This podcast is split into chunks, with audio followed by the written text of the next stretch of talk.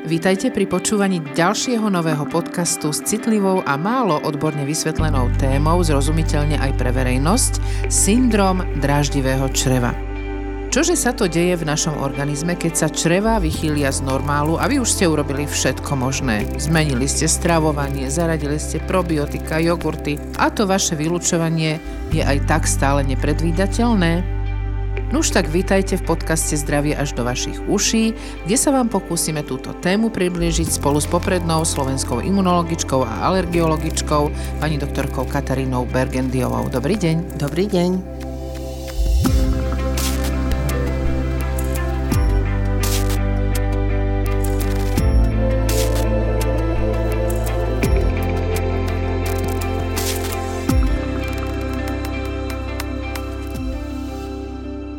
Pani doktorka, syndrom dráždivého čreva. Čo sa to vlastne deje v tom čreve a prečo nám takto začínajú čreva zlyhávať a pripomínať sa v poslednej dobe? Gastrointestinálny trakt človeka tvorí mimoriadne zložitý a komplexný bakteriálny ekosystém. Odhaduje sa, že tráviace ústrojenstvo je osídlené viac ako 400 rôznymi druhmi baktérií, z ktorých najviac je pochopiteľne v hrubom čreve. Odchýlka od dynamickej rovnováhy kvalitatívne alebo kvantitatívne môže viesť závažným dôsledkom pre makroorganizmus a jedným z nich je aj tzv. syndrom bakteriálneho prerastania čreva alebo syndrom dráždivého čreva. Čím je charakteristický tento syndrom, pani doktorka? Je to teda porucha nadmerného rastu baktérií v tenkom čreve. Je to klinický syndrom charakterizovaný zvýšeným počtom alebo abnormálnym typom baktérií v tenkom čreve.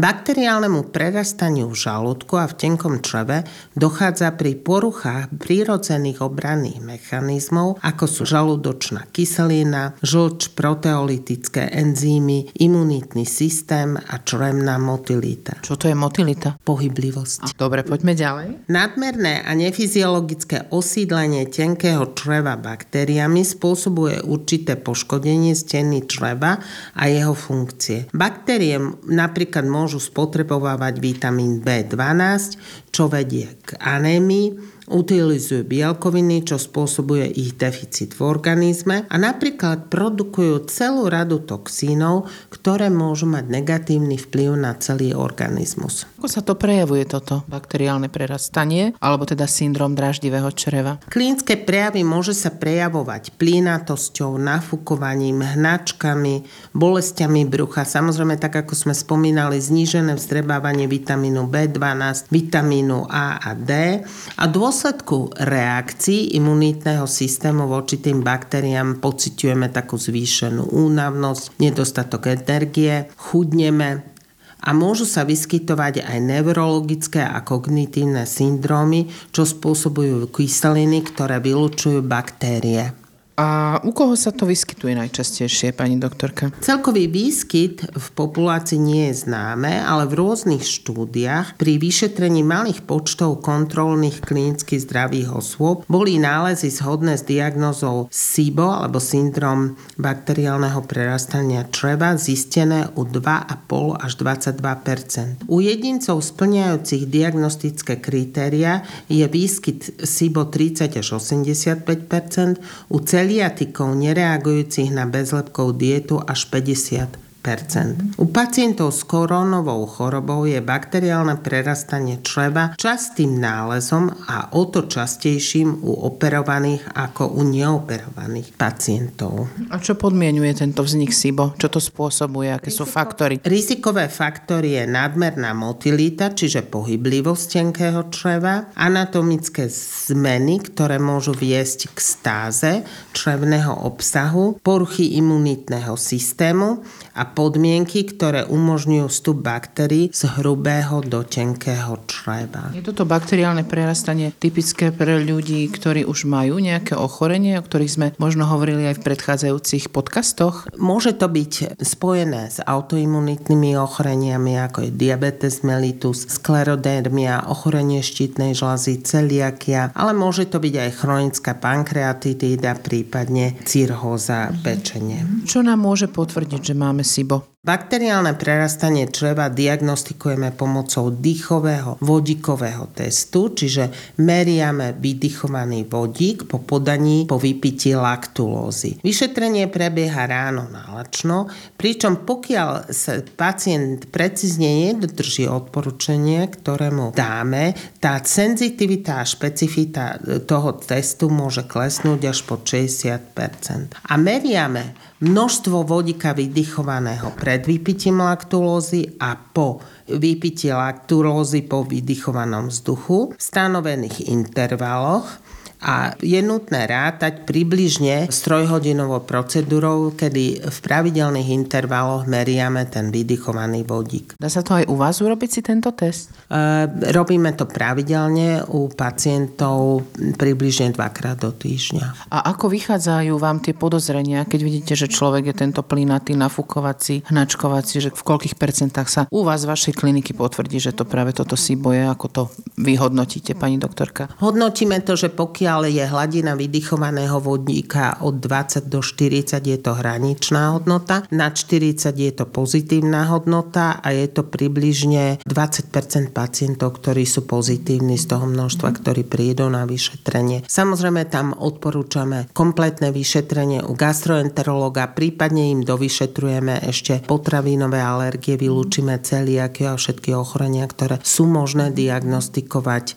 u klinického imunoalergologa ginekológa. A čo sa potom ďalej s nimi deje? Ako ich liečite? Ako sa liečia pacienti s tým bakteriálnym prerastaním? Nie je e, stanovená žiadna taká úplne optimálna liečba toho syndromu bakteriálneho prerastania. Musí byť komplexná, čiže postihujúca sa všetky aspekty vzniku prejavov a komplikácií a musí byť individuálne šíta na mieru každého pacienta. Musíme riešiť základné ochorenie, pokiaľ je tam napríklad celiakia nastaviť bezlepkovú dietu, tu. K dispozícii máme a viacero štúdí potvrdzuje aj benefit Low Food Map stravy pri liečení syndromu dráždivého, kedy je veľmi často potrebné aj vyradiť laktózu, obmedziť jednoduché cukry a podávať mastné kyseliny so stredne dlhým reťazcom. Ale FODMAP dieta. Máme skúsenosť v rodine, aj vy ste poradili mojim cerám. Pomohlo to veľmi. E, môžeme to tak stručne charakterizovať, čo to je FODMAP dieta? Ja si myslím, že veľa ľuďom, čo majú tieto problémy s plynatosťou, môže pomôcť. Je odvodená táto food foodmap dieta od začiatočných písmen názvov sacharidov, ktoré patria do tejto skupiny a mala by sme ich vyradiť. Fermentovateľné oligosacharidy, disacharidy, monosacharidy a polioly. To sú nestrávené cukry, ktoré sa metabolizujú baktériami hrubého čreva na nasýtené masné kyseliny s krátkým reťazcom, čoho vedľajším produktom je zvýšená tvorba plynov vodíka, kysličníka uhličitého a metánu.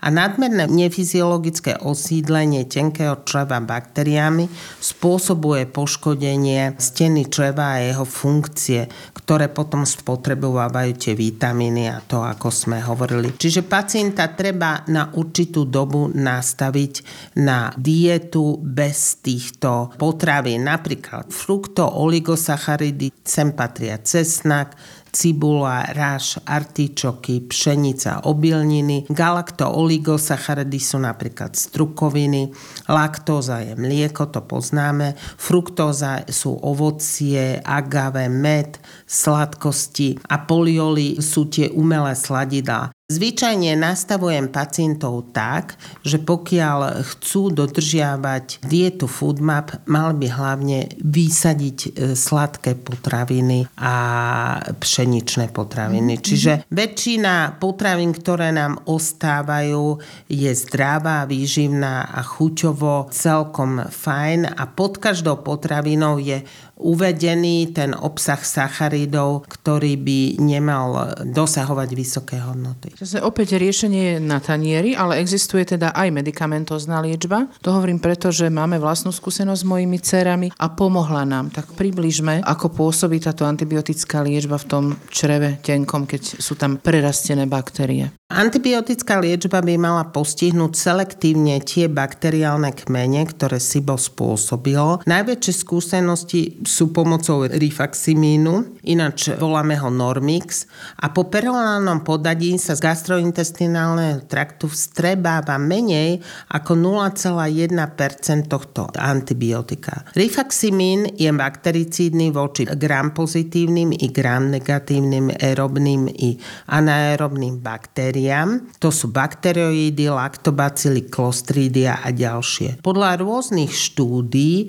zlepší symptómy 33 až 92% a eradikuje SIBO až v 80 Väčšina autorov odporúča podávať e, antibiotika 7 a 10 dní jednorázovo alebo cyklicky. A existuje aj prírodná alternatíva, ako sme sa dozvedeli, ktorá potlačuje tento zápal hrubého čreva. A čo to je? Prírodnou alternatívou je butyrát, ktorý potlačuje zápal, pôsobí imunoregulačne a zlepšuje priepustnosť črevnej bariéry. Štúdie z roku 2019 dokázali, že butyrát podávaný spolu s antibiotikami by mohol utlmiť kolitídu vyvolanú klostridiovou infekciou. Vedie to k aktivácii celkového protizápalového imunitného profilu a inhibuje produkciu prozápalových cytokinov a zvyšuje reguláciu produkcie protizápalových cytokinov.